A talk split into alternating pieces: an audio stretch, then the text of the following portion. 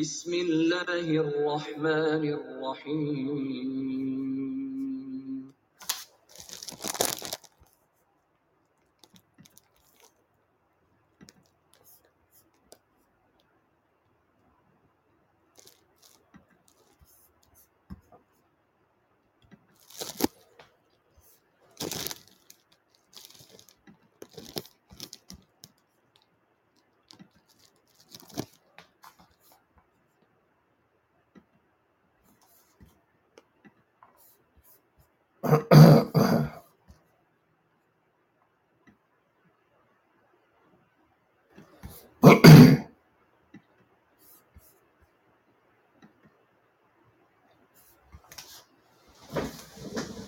Assalamu alaikum.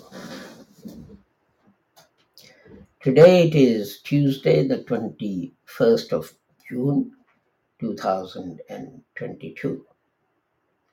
And in our series Reflections on the Holy Quran, this is broadcast number 326.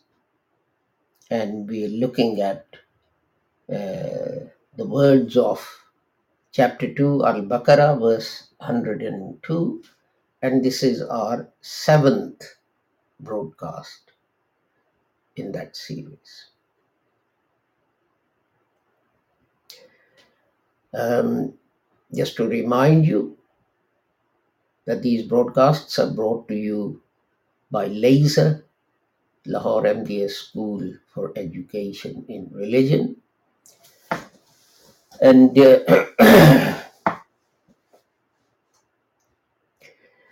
it is a department of the Lahore Ahmadiyya, uh, the Lahore Ahmadiyya movement or Ahmadiyya Anjuman Ishayat Islam.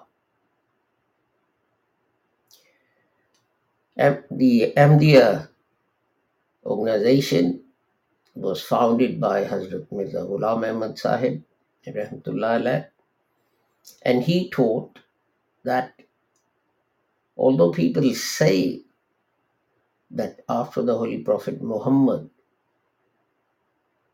prophets can still come, this is incorrect because the Holy, the Holy Quran says that the Holy Prophet Muhammad was the Khatamun Nabiyyin, and the Holy Prophet explained this term by saying, La Nabi Abadi. There is no prophet after. me." So now, no prophet shall come, whether it's an old prophet or a new prophet or whatever. Hazrat Mirza Ghulam Ahmad Sahib Rahmatullah said that in accordance with Hadith, he was a mujaddid, many of whom had come previously. But his distinction was that uh, the uh, people the Holy Prophet Muhammad prophesied in Hadith with the names Messiah and Mahdi, he said that uh, the signs for their appearance were fulfilled in his advent. But he was still a mujaddid. And he stressed, Hazrat Mirza Ghulam Ahmad Sahib Rahmatullah stressed that um, non-Ahmadi Muslims are too quick to start calling each other kafirs and heretics and what have you. But the Holy Prophet Muhammad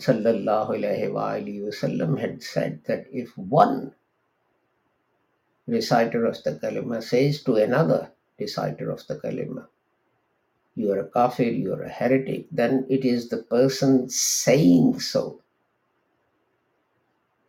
who becomes the heretic. So he said we mustn't call each other kafirs and kafirs and heretics because of differences of opinion on certain things. And he further said that uh, other people say that some prophet prophetic revelation has been missed from the Holy Quran. And others say that although some verses are there in the Quran, but the command has been abrogated. But he said this cannot be true because God says in the Holy Quran that I have revealed it. God says, I have revealed it and I will guard it. So when God has taken the responsibility of guarding the Holy Quran, then how can it be that some prophetic revelation is missing from it and some revelation which is within the Holy Quran is abrogated? I further said that jihad is a fundamental duty of every Muslim, but that definition of jihad, which was given to us by the Holy Prophet Muhammad, when returning from fighting, the Holy Prophet wasallam said that Muslims were returning from the minor jihad to the major jihad. And then went on to explain that major jihad is jihad bin nafs. And that is jihad with your own soul, with your own self. Certainly, if you're attacked by the sword, then you defend yourself with the sword. But uh, otherwise, uh, your jihad is to try and control your ego, your arrogance, your hatred for people, and so on. The list is a long one. So, with that, let us turn to the Holy Quran. As I said, we are at chapter 2, verse 102. So, let's go to that. As I said previously, I will only recite the um, part of the verse which, which we are going to look at. وما أنزل sorry أعوذ بالله من الشيطان الرجيم. بسم الله الرحمن الرحيم. وما أنزل على الملأ على الملقين بباطلها موت وماروت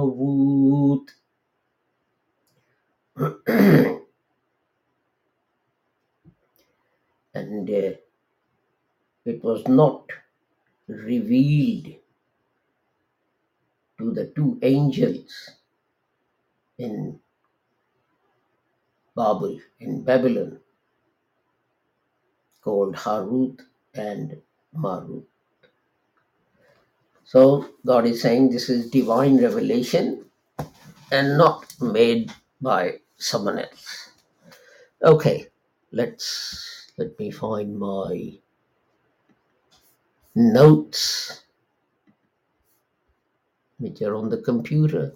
So we have Vama, which is an expression that consists of two parts, Va, which means and, Ma. And what?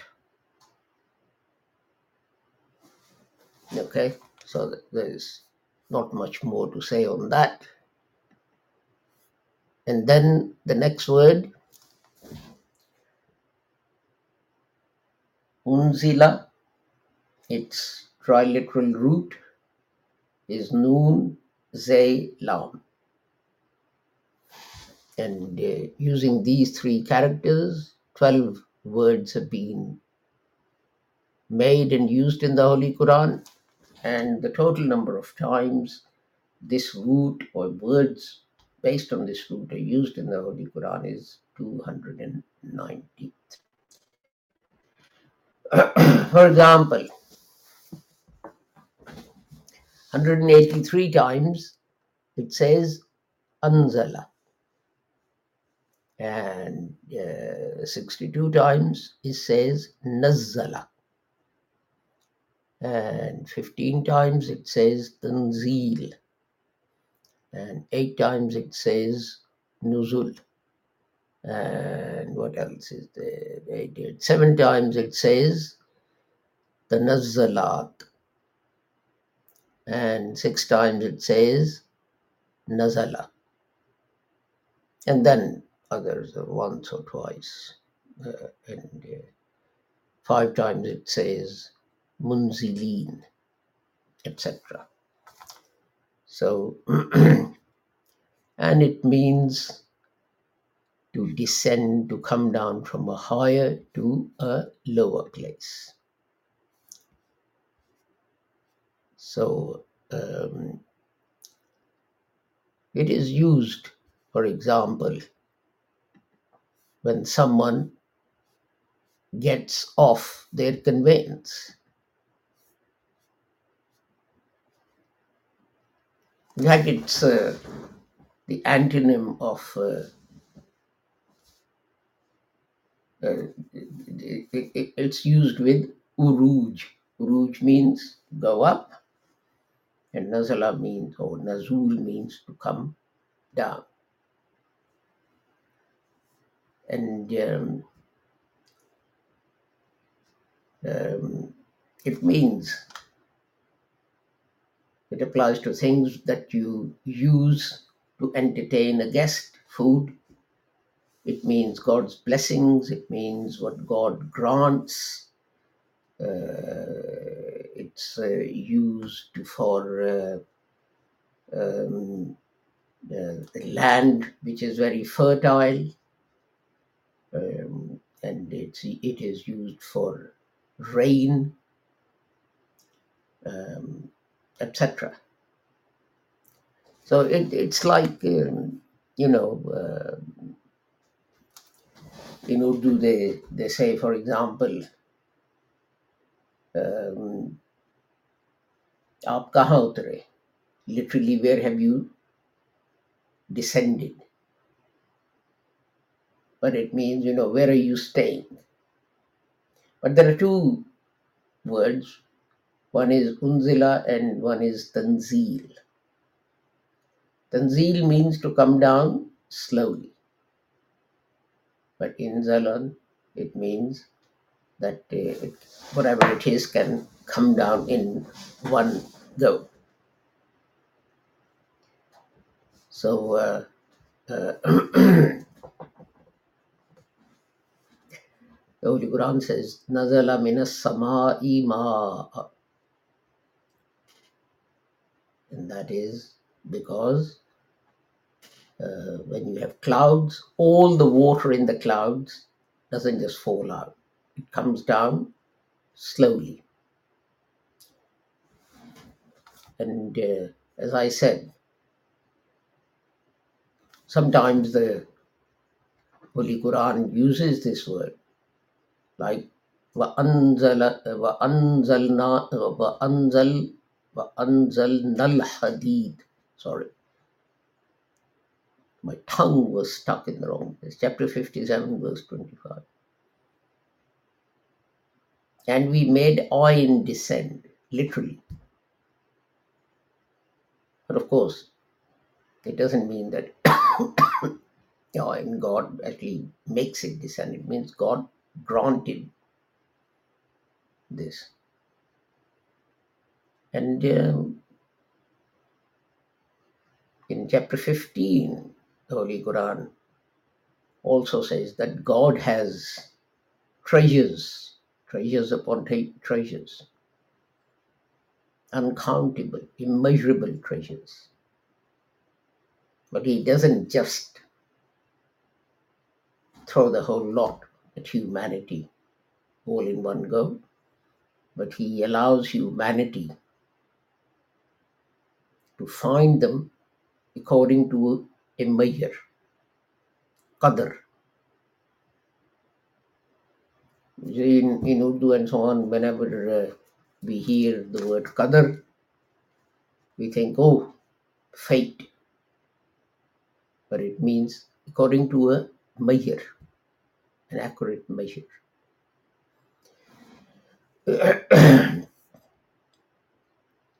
so when God says that you know things are uh, uh, that you can't see, I grant you these things according to a measure. It means that God has put in the human beings the ability to discover things if they do research and if they work hard. And that's very, very important. Because God doesn't say that because you, you follow religion A or religion B, or you're in sect C or sect D, you're going to get bounties in this world. You have to work for them. You have to do research. You have to try and find them. You know, take the example of oil. They found a little bit of it in, in Texas, in America, and uh, then in Saudi Arabia, and then in other places gradually. Gulf states and Iran and so on. Now you are finding it in other places. But it takes a long time. They take samples of soil and they test them, and then they dig test wells. They dig further down, and uh, they um, take that soil and do tests and so on. And eventually, after a lot of effort and research and so on, human beings get to oil. There's the same similar things apply to other things like gold and diamonds and gold and whatever else you have. If you think that, you know, we can just sit on our backsides, not work hard, not do research, and because we are Muslims or uh, we are Lahori Ahmadis, God is just going to say, oh, these people are wonderful. Their beliefs are right. So let me just bestow upon them this, whatever it is, and give them all the blessings in this world. It doesn't work like that. And there is uh, another interesting thing we must remember that uh, God says that, you know, I sent the Quran down, Tanzeel. And uh, this was an objection that the Quraysh raised against the Holy Prophet Muhammad that, well, you know, uh, uh, let us see you go up to heavens and bring down the Quran. And uh, the other objection was, well, because you can't do that, we know that you've just made up these things. And uh, we have verses in the Holy Quran. They say that these are stories of old people that he's got written down, and he says, God has told me these things, and, and so on. So, the point about sending the Quran is to refute this argument that these are the ideas, etc., of the Holy Prophet Muhammad. And some people say that, that, you know, these were his own ideas and maybe relevant for the time, but not so relevant now, and so on. And someone would ask him a question, he'd think about it, he would come up with a, a solution or guidance, and he would say, ah, well, you know, this is God's revelation. The beauty of using the word tanzeel, sent down, is to show that these are not the Holy Prophet's personal thoughts and ideas, but it is something that is external, an external phenomenon. And because it's an external phenomenon, and not an internal one. There's nothing you can do to receive revelation because the person sending the revelation, it's up to him who he sends it to. I can't, you know, you, ta- take the example of, I mean, any sport. Tennis, tennis players, they do a lot of practice, they study their opponents, and then, uh, you know, uh, they study their own videos and see the mistakes they made and they learn from them and then they practice. Oh, my forehand is, is, is weak, I must practice uh, to improve it. And they go and they, you know, for hours they just play the forehand, etc., uh, until it's perfect. But you can't do that with God's revelation, with Wahi. And the reason is that it's external, nothing to, you know. But then, having said that, every person, every person in his nature has the ability to speak to God and get his revelation. Now, how much revelation he gets, it depends on how close he is to Allah. And you become close to Allah by following in the Sunnah, in the footsteps of the Holy Prophet Muhammad. You know, just take the example of two friends. One person, he is very close to one friend. Why? Because, you know, he does what the other one says, and the other one listens to him and does him favors, etc. And this person has got another friend. He's friend, but he's not so close. You know, then he's got a third one who's more or less like a stranger. Now, the closer the friend, the more communication they have. So it's the same with God.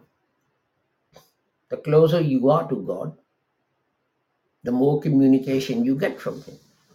So the question then is, how do you get to uh, how do you get to be close to God? You get to be close to God by following the Sunnah and the footsteps of the Holy Prophet Muhammad, and then you become what Sufis call Fanafir Rasul. Your own personality is completely absorbed, effaced in the personality of the Holy Prophet Muhammad. You don't exist anymore. Your personality doesn't exist anymore.